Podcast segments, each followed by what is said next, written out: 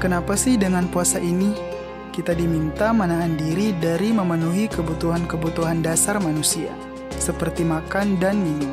Kalau lo merasa bahwa puasa adalah sebuah kewajiban agama yang menyiksa, gak ada gunanya, dan cuma bikin lo lemes harian, mungkin lo perlu mendengar beberapa penelitian yang menunjukkan bahwa aktivitas mengelola dorongan-dorongan fisik paling dasar kita ternyata berpengaruh besar terhadap kehidupan kita.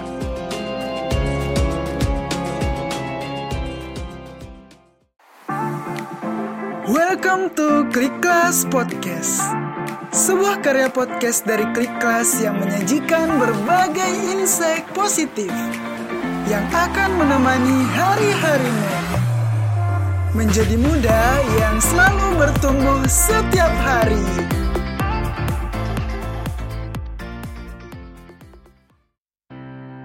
Halo Clickers, Assalamualaikum warahmatullahi wabarakatuh. Kembali lagi bersama gue Ari di Klik Kelas Podcast. Gimana nih kabar lo hari ini Clickers? Gue doain semoga semuanya sehat-sehat aja ya dan segala urusan lo dilancarin. Amin ya robbal alamin. Finally ya, akhirnya gue bikin podcast Klik Kelas lagi setelah sekian lama. Dan sekarang ternyata udah episode yang ke-24. Dan episode kali ini berhubung sedang bulan Ramadan, gue bakal bahas tentang Ramadan, efeknya dan kenapa sih uh, umat beragama itu banyak yang melakukan ritual puasa. Seperti biasa nih clickers, sebelum lo dengerin lebih lanjut, gue saranin buat lo pakai headset atau earphone ya, biar audionya terdengar lebih jelas lagi. Oke, sip. Selamat mendengarkan.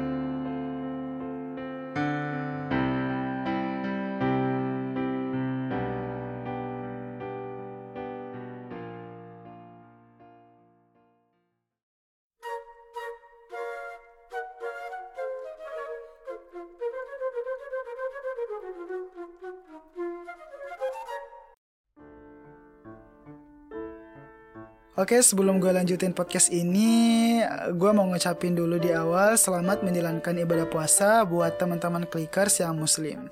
Semoga semua puasanya dimudahkan sampai akhir ya. Amin ya robbal alamin.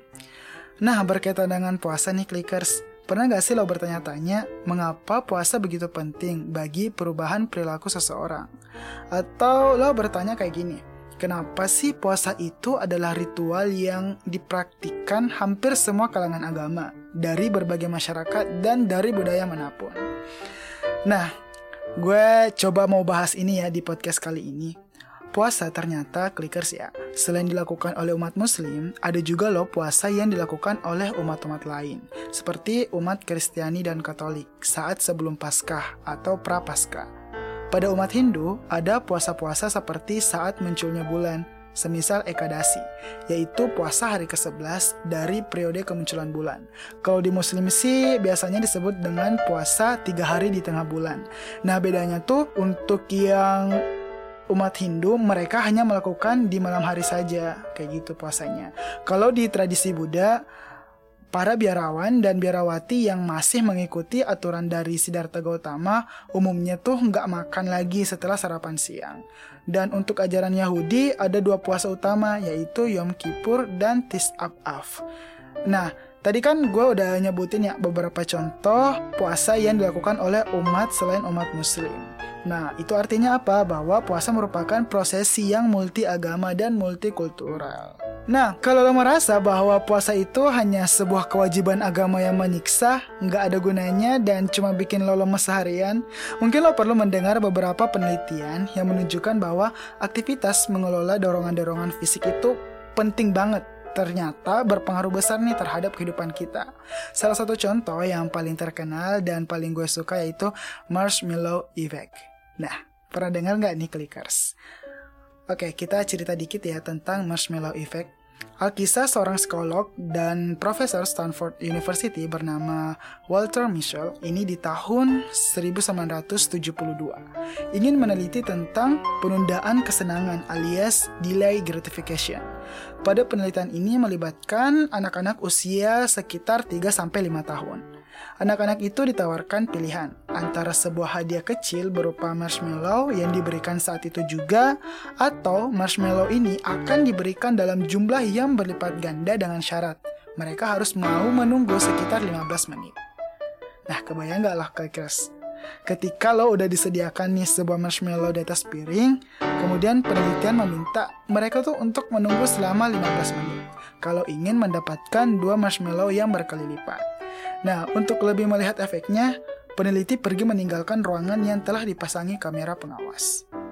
Kalau misalnya nih, clickers lo jadi anak-anak kecil itu, apa yang akan lo lakukan jika di hadapan lo itu ada marshmallow kesukaan lo?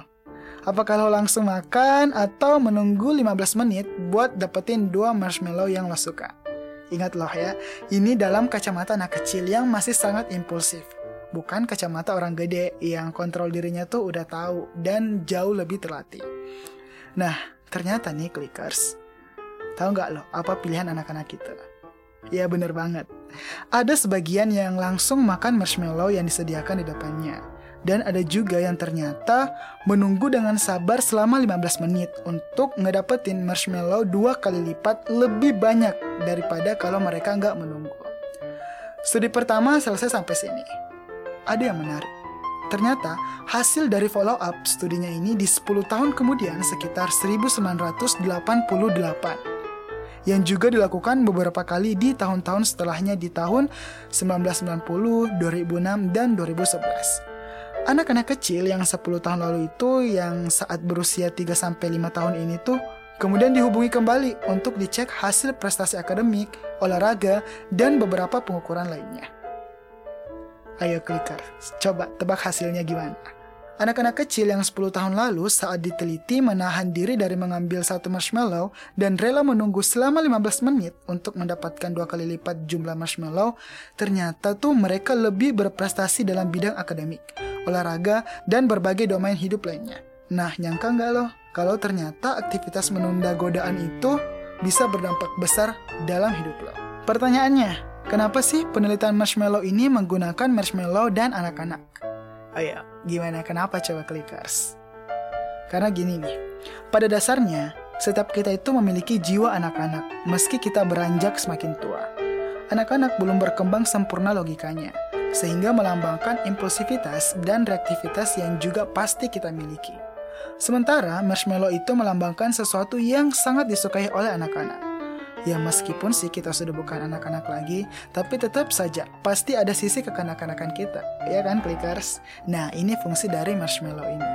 Pertanyaan lainnya adalah, kenapa penelitiannya menggunakan perilaku makan marshmallow? Ya karena makan adalah kebutuhan dasar dan paling primitif bagi manusia. Oke, uh, selanjutnya muncul pertanyaan-pertanyaan yang lain gitu. Kenapa puasa itu adalah ritual menahan diri dari makan, minum, dan aktivitas seksual khusus di agama Islam pada rentang waktu tertentu? Hal ini dijawab oleh teori lain yang disebut dengan spiller effect atau efek domino. Nah, apa sih itu spiller effect? Spiller effect atau sebuah efek domino itu ternyata aktivitas yang lo lakuin merembet dampaknya ke berbagai bagian dalam hidup lo, termasuk puasa yang lo lakuin. Dalam konteks kenapa sih dengan puasa ini kita diminta menahan diri dari memenuhi kebutuhan-kebutuhan dasar manusia seperti makan dan minum? Penelitian membuktikan bahwa kita yang bisa mengelola dorongan primitif atau dorongan dasar kita seperti rasa lapar, haus, membuktikan banyak hal dalam pengelolaan berbagai sisi kehidupan kita yang lain. Bahkan ada penelitian yang membuktikan kayak gini nih. Ini lumayan lucu sih. Kalau lo bisa melakukan regulasi terhadap pola sekresi lo seperti BAB atau BAK, ternyata ini juga bisa menunjukkan betapa jagonya lo dalam mengatur emosi dan berbagai hal lainnya dalam hidup. Salah satu bukti penelitiannya adalah penelitian soal marshmallow yang gue ceritain tadi di awal. Seperti yang udah lo tahu dan gue katakan tadi, puasa adalah aktivitas yang gak hanya menyebabkan lo itu mengalami sebuah kondisi terputusnya dari kenikmatan dunia. Tapi lebih dari itu, Tuhan melalui puasa sebenarnya sedang melatih diri kita untuk mengelola dorongan-dorongan impulsif untuk memenuhi kebutuhan dasar tersebut. Ibaratnya nih, kalau lo sudah bisa mengatur dorongan dasar yang lo miliki, maka dorongan-dorongan lain yang gak semendesak itu bisa lo kelola dengan baik atau dengan lebih baik. Nah ini poin pentingnya followers. Sebenarnya ide bahwa manajemen fisik akan berpengaruh terhadap manajemen diri lo itu bukan sebuah ide yang baru. Ide ini adalah turunan dari sebuah konsep bahwa fisik dan psikis itu saling berpengaruh. Misalnya, kenapa kalau kita olahraga kita bisa lebih happy? Kenapa kalau kita tidur kita bisa lebih segar? Kenapa ini dan kenapa itu? Semua ada hubungannya, termasuk puasa yang lo lakuin. Puasa adalah sebuah ritual yang diakui banyak agama dan budaya sebagai aktivitas yang sangat bermanfaat. Bagi lo yang sedang menjalankan puasa, penting untuk memahami esensi dari puasa itu sendiri. Lo sudah dilatih untuk melakukan manajemen diri, supaya bisa mengelola dan menahan diri dari godaan untuk memenuhi kebutuhan dasar lo. Untuk beberapa bulan, uh, I mean untuk sebulan lah gitu. Artinya, kalau kebutuhan dasar yang mendesak aja bisa kita hadapi dan kelola dengan stay cool, dan gak diperbudak oleh mereka, Harusnya hal-hal lain yang gak semendesak itu bisa kita kelola dengan lebih baik. Ya kan? Amin. Dan ada baiknya juga kebiasaan ini tuh kita pelihara dan maknai dengan sungguh-sungguh. Karena kebiasaan baik lebih mudah hancur daripada kebiasaan buruk. So, supaya menjadi pribadi yang selalu bertumbuh setiap hari, pahami dan maknai puasa lo sebaik-baiknya. Supaya puasa lo bukan sekedar lapar dan haus.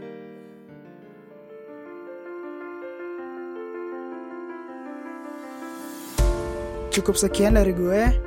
Thanks banget buat lo yang mau dengerin sampai beres. Gue lagi butuh banget nih feedback lo tentang Klik Kelas Podcast ini. Lo bisa langsung berkunjung di Instagram at klik.class.